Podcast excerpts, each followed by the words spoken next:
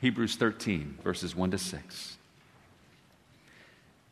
Let brotherly love continue. Do not neglect to show hospitality to strangers, for thereby some have entertained angels unawares. Remember those who are in prison, as though in prison with them, and those who are mistreated, since you also are in the body. Let marriage be held in honor among all, and let the marriage bed be undefiled for God will judge the sexually immoral and adulterous. Keep your life free from love of money and be content with what you have. For he has said, I will never leave you nor forsake you. So we can confidently say, The Lord is my helper. I will not fear. What can man do to me? This is God's word. Amen. You may be seated. Go ahead and keep your Bibles open to Hebrews chapter 13 as we come to the next in our series in, in, the book of Hebrews. It may not seem perhaps the most obvious passage to be speaking on at Christmas time. Clearly, we've got, you know, the, the, this is Christmas and we've got the, uh, the trees up and everything else. But, and it, but it really is. It's not quite like those who say that Die Hard is their favorite Christmas movie uh, the, you'll see that there is resonance and relevance. But of course, we're a church that believes in preaching the Bible, so we're, we're finishing our series in the book of Hebrews. There's this one today and one next week, and then there'll be two uh, special Christmas messages after that, of course. Well, the sermon uh, this morning is all about love. And that's because this passage is all about love. Uh, the challenge is that love is far easier to talk about than to do. And even to talk about it's not that easy. We think of uh, love as something that is sentimental, obvious. But actually, it's, it, it, it, it's certainly hard to put into practice, and it's, it's well, as D.A. Carson put it in his little book on this, this theme, the difficult doctrine of love. It's, it's difficult to get right. And it's certainly difficult to put into practice. Which is why, in uh, God's wisdom and these inspired words of God in the book of Hebrews, the author is not simply telling us to love, which could just be a guilt trip because we know we should love and yet we find it hard. The author is telling us how and why. He's giving us both practicality and motivation to love. And we certainly need uh, this theme, don't we? Uh, it, it, we? We all need to be loved. And I remember when I was uh, first going on the mission field, I got together with a missionary, a very experienced missionary, and asked uh, this man about his insights about cross cultural ministry. Uh, somewhat ironically, in God's providence, I've spent most of my life doing cross cultural ministry. In fact, I'm still doing it right now. But I, I, asked him about his insight because doing cross cultural work, there are subtleties to it, there are subtleties to it, there are complexities to it, there are ways you could do it right and do it better and worse and all that. And that's certainly true. There are differences across cultures. But this very experienced missionary, when I asked him for his insights about cross cultural ministry, he just said, Look, there's all this complexity, but the fundamental truth is everyone, everywhere, needs to be loved. That's certainly true, isn't it? Billy Graham, in his last uh, crusade, the last crusade that he did in person in New York City, he said that the greatest need of the world is for the transformation of human nature from hate to love. And it's not just in the religious bubble. You may be someone who's been invited to come to College Church for the Christmas season, or you're checking out Christian things over Christmas. It's, we, all, we all know we need love. Uh, Madonna, the, the great icon of pop, still going, I think, in some ways or other, Madonna once said when she was interviewed about why she was doing what she did, she said, if you want to get all psychological about it, the real truth is that the reason for all this is that I wanted to be loved. Madonna. That's why she's done what she's done, because she wants to be loved. We all need to be loved. And yet, we live in a time uh, Dr. Stetzer from across the street called it in, in, a book he wrote a few years ago. He called it the age of outrage. We live in a time where hate is far more predominant than love. No one would call the last few years the summer of love, I think. And yet we need to be loved. And what is more, the church.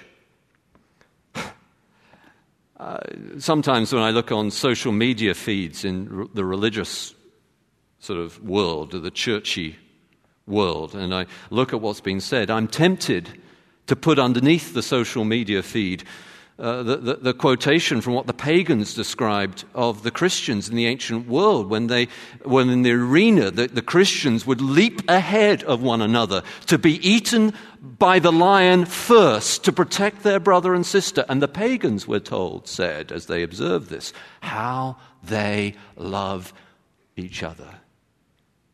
I'm tempted to put that underneath those social media feeds. Do, you think the pagans would say that about us today? Or even the more famous words of Jesus himself. By this shall all men know that we are his disciples, by the love that you have for one another. Would, would, would the pagans say that about Jesus' disciples today?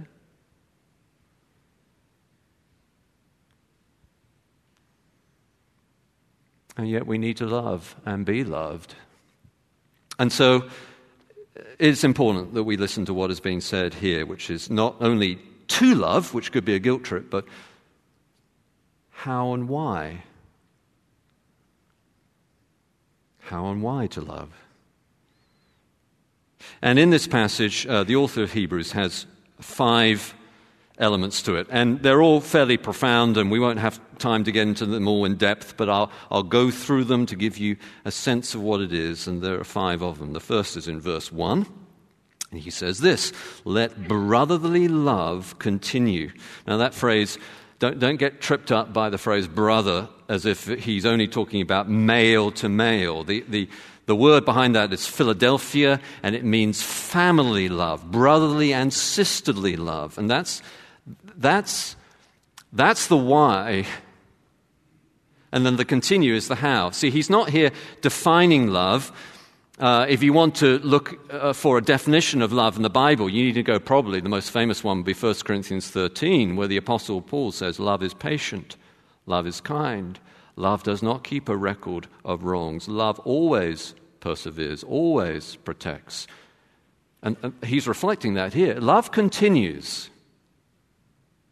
That's the how. It continues, it doesn't stop, it doesn't give up, it keeps on going. And the why is the brotherly love, the family love. Listen, College Church, we are not merely an organization. Obviously, there are organizational elements to any group of people who get together, for sure. But we are not really an organization. What we are is a family brothers and sisters.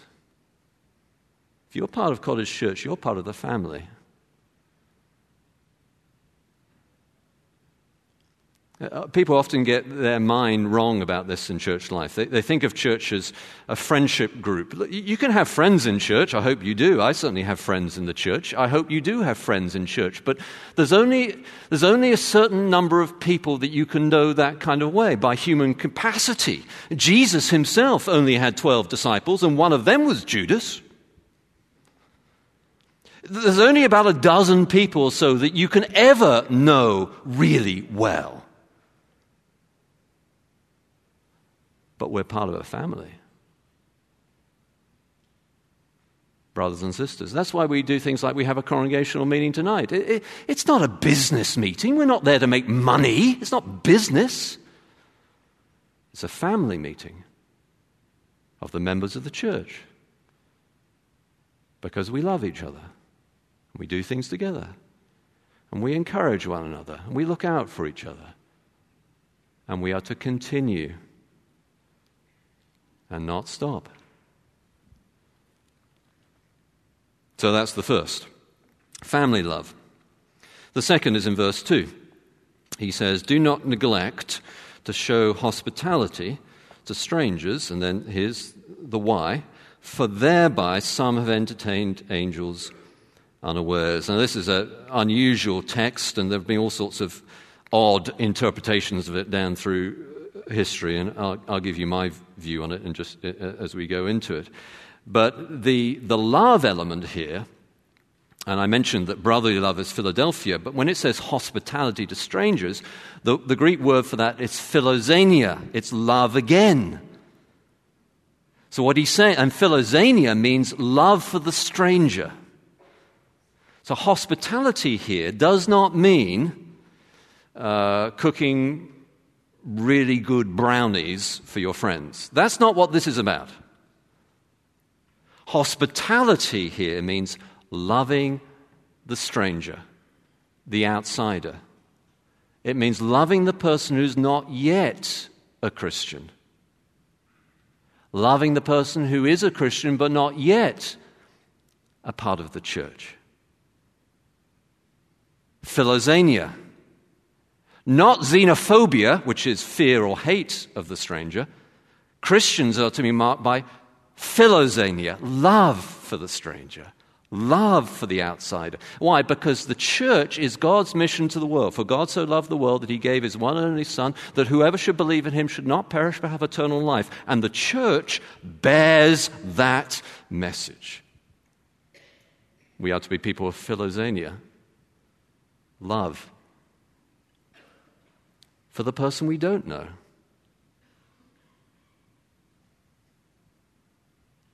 For the outsider for the stranger, for the non Christian. That's what Jesus did, isn't it? Didn't he love sinners?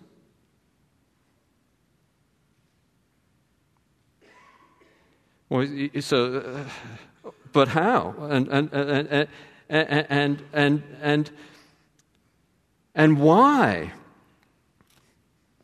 Why, he says here, for, those, for thereby some have entertained angels unawares, which, as I indicated, is an unusual uh, explanation, rationale, motivation, um, instruction. And there have been many, many different odd interpretations down through history, some really unusual, some possible, and I don't have time to get through all of them. But let me just tell you what I think. Here's what I think. I think that the author of Hebrews is aware that his original audience, because they were almost certainly Jewish Christians who've been tempted to go back to Judaism. Remember, the whole point of the book of Hebrews is this theme of better. It's a better future. It's a better church, as we saw last week, centered around the gospel. We're seeking the city that is to come, the better future, as the better church. We better stick together.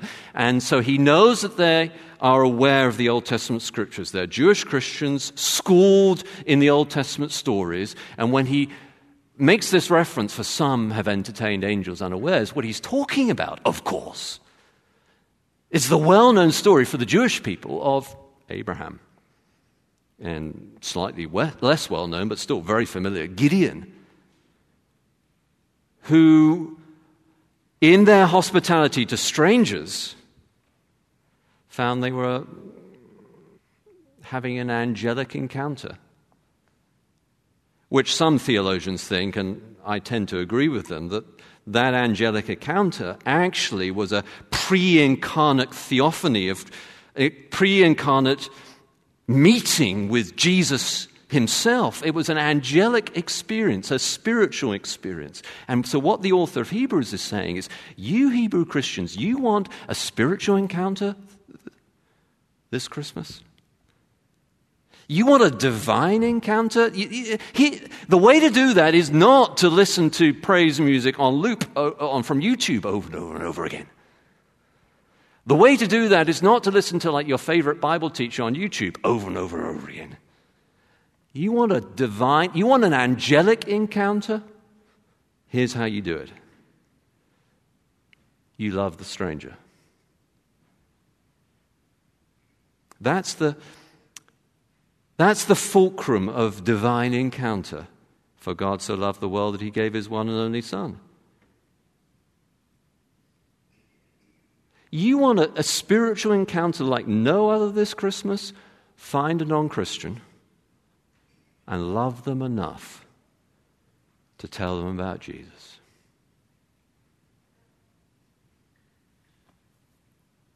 Philoxenia, love for the outsider.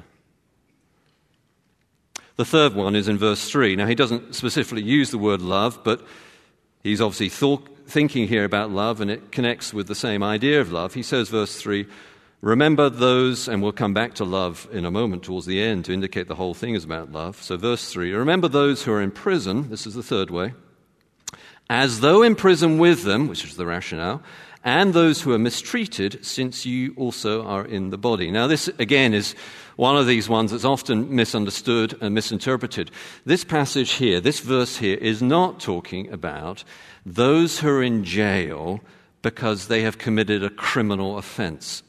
Clearly, Christians should love those who are in jail, even if they have committed a criminal offense, because we are to love the outsider, the stranger of any kind. Yes, for sure, but this verse is not about that. This verse, in the context of the book and in the context of this verse, is about those Christians who are in jail for their Christian confession because they are Christians. So that's why he says in the verse, Remember those who are in prison and those who are mistreated. He's talking about what we would call the persecuted church. And to love them, he says, the way to do this is to remember. What he means is have the persecuted church at the forefront of your mind. For whatever is at the forefront of your mind will be the priority of your action. I wonder what's the forefront of your mind? Buying that last present for that person you can't think out what, what to give for them? Lunch? He's saying, have at the forefront of your mind the persecuted uh, church. Now, that would have been perhaps easier for them to do in some ways because they were facing persecution and they would have known personally those who'd been thrown in jail or mistreated for their Christian confession. And as far as I know, there's no one, I don't think there's anyone in Wheaton who's been thrown in jail for being a Christian. But we live in a global village. And we have a lot of familiarity with Christians who are being persecuted in the Middle East and Africa and China. And we are to have them at the forefront of our mind. Why? He tells us. He says the same thing in two different ways. He says, as though in prison with them, and then same thing, different way of expressing it, since you also are in the body. What he's saying is, we're all part of the body of Christ. And so, the way we should remember, the way we should think about the persecuted church is not about them. We should think about us. It's not they who are being persecuted, it's we who are being persecuted. Think of it like this, just a little illustration. It's not quite the same, but it helps a little bit. If, if you're watching a sports game, you're watching your favorite sports team, there was a big game last night, I hear. If you're watching it and they win, what you say is, We won. We won. Or if, they, if the team loses, you say, We lost. We. You're identifying yourself with the team. How much more then for those of us who are Christians who are spiritually and actually a part of the same body. Should we think of the persecuted church as us? You put one Christian in jail, you put us all in jail. We're one body. And so that should motivate, like our prayer for the persecuted church on Friday mornings and various other ways we and other churches and ministries seek to love those who are persecuted. So that's the third way to love. The fourth is in verse 4. He says this Let marriage, and again, he doesn't use the word love, but obviously marriage is a love relationship. Let marriage be held in honor among all and let the marriage bed be undefiled. So, here again is the reason. For each of these things, there's a how and there's a why. So, here's the why.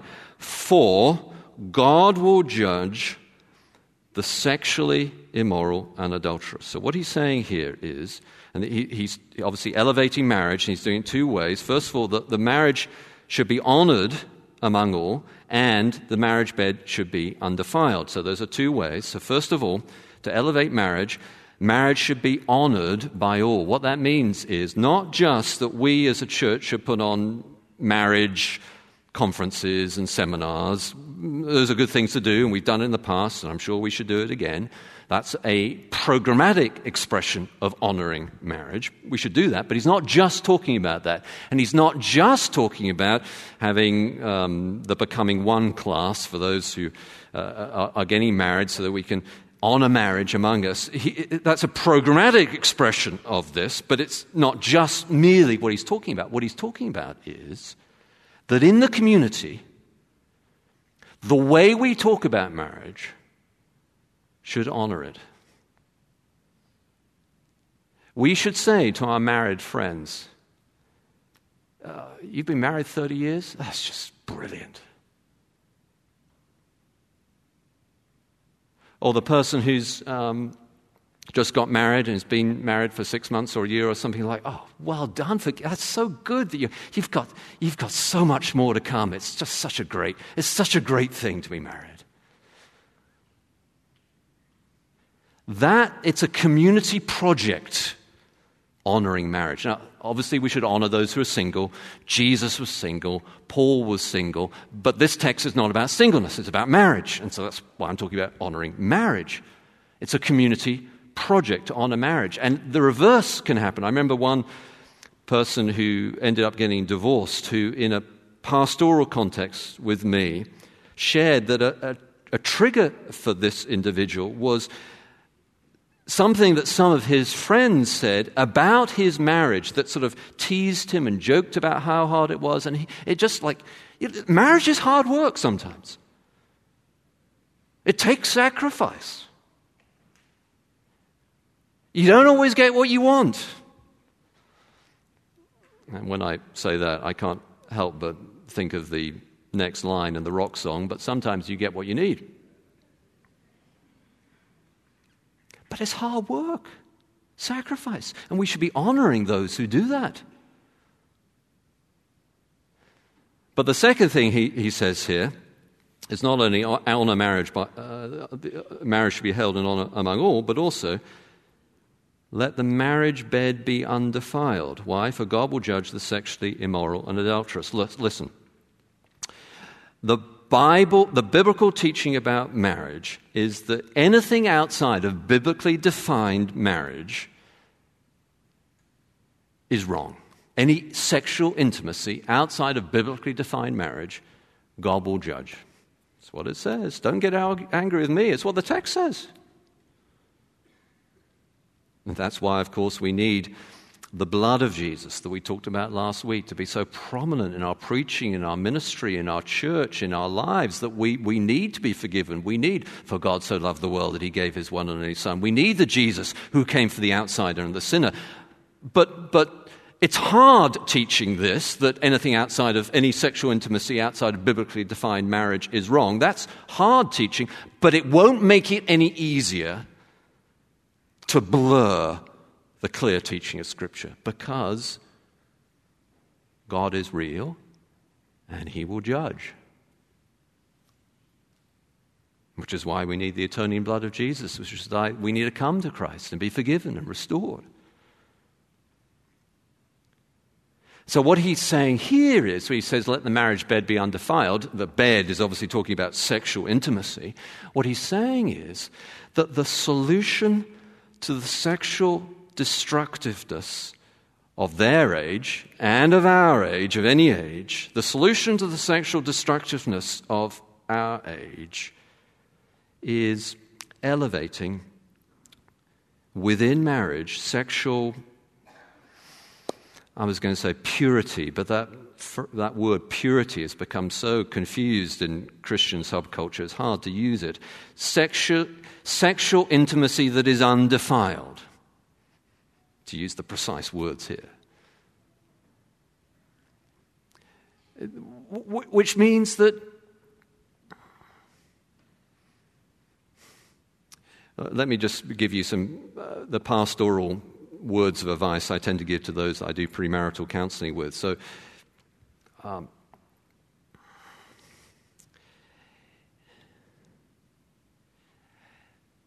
it can help to schedule. I know that sounds a strange thing, but it helps one partner wait and the other partner get ready.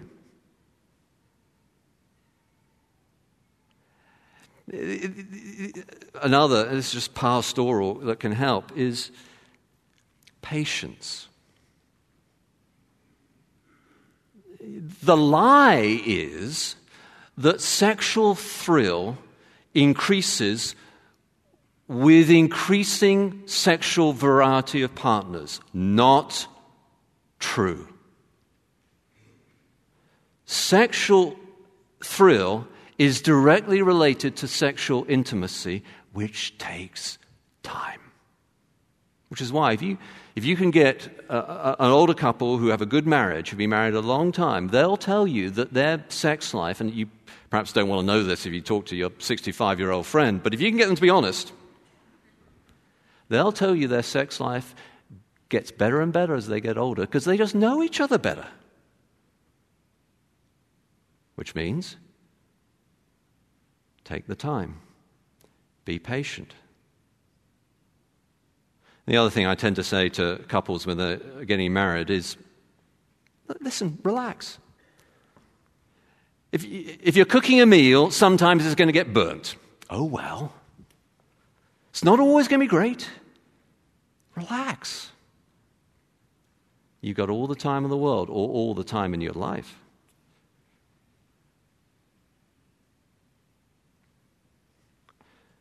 Well, then he comes to the fifth way to, well, now the way not, the love not to have, which is in verse 5. He says this Keep your life uh, free uh, from the love of money, which again is another. So we've had Philadelphia, we have Philoxenia, now we have Philaguros, love of money.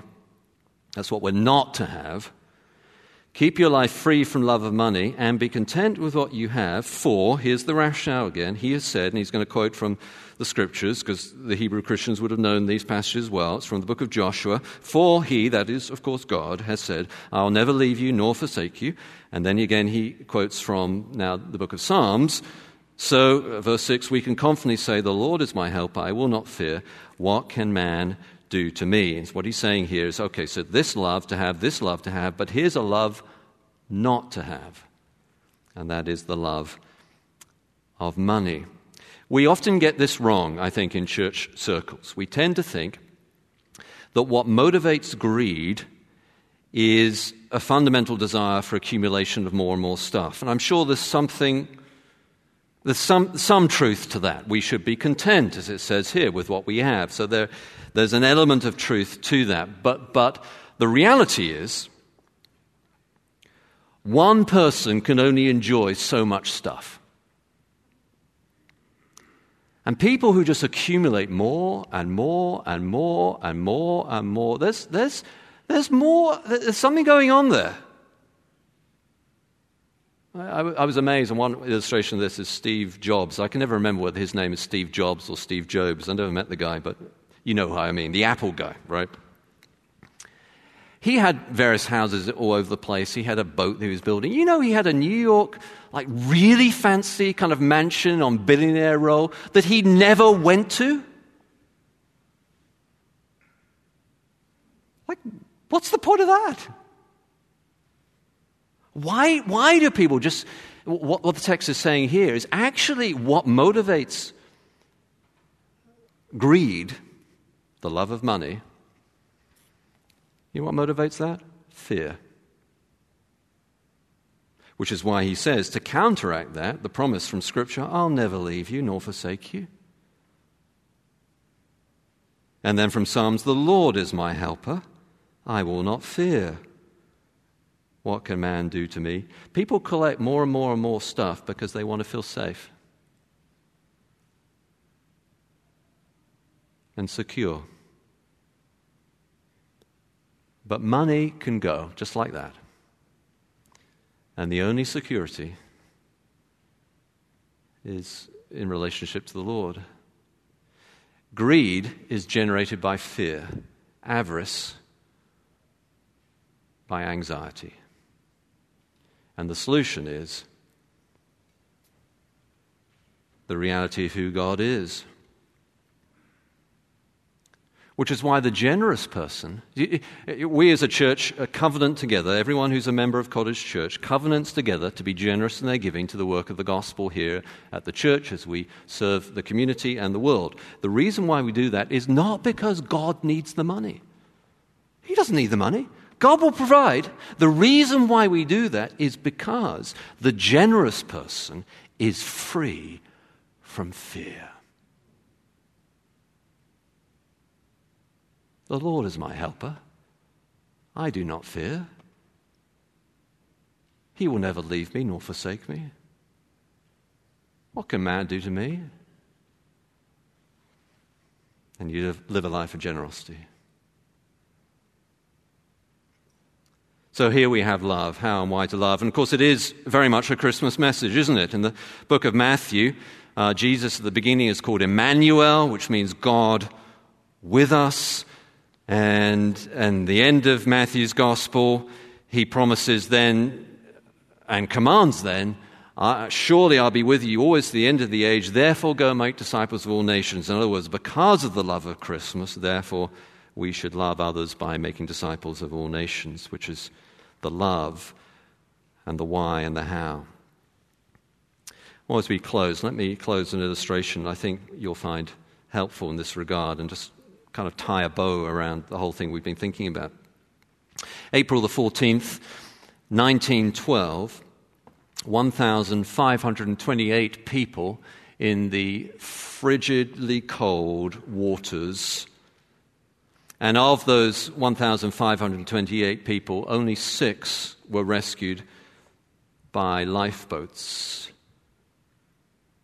In those waters, uh, the people who had come out of the Titanic when it had sunk beneath the waves, in those waters, one of the survivors, one of the people who lived to tell the tale, described what had happened afterwards in a survivors' meeting.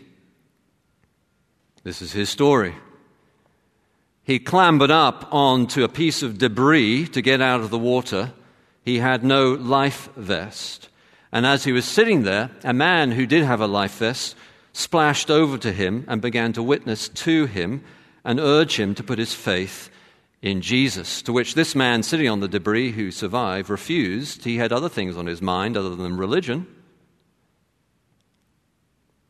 And the man in the water with the life vest, whose name was John Harper, who was a preacher, who was making his way on the Titanic to take up the pulpit of Moody Church, the famous Chicago church pulpit downtown, John Harper looked at him and said, Well, then, if you're refusing my offer of salvation, then you need this more than I do, and took off his life vest and threw it to the man on the debris. And John Harper splashed over to other people in the waters and witnessed to them. A little bit later, he splashed back again to the guy sitting on the debris, that one of the few survivors, and witnessed him one more time. And this time, the man sitting on that piece of flotsam and jetsam, that, that bit of wood or whatever it was, sitting there, received Jesus. Sometime later, John Harper before he finally sank beneath the waves and died, his final words were, Believe on the Lord Jesus and you will be saved. And he died. That's love. That's the way God has loved us.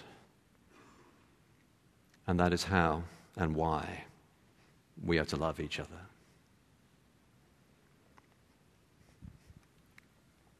Let's pray together.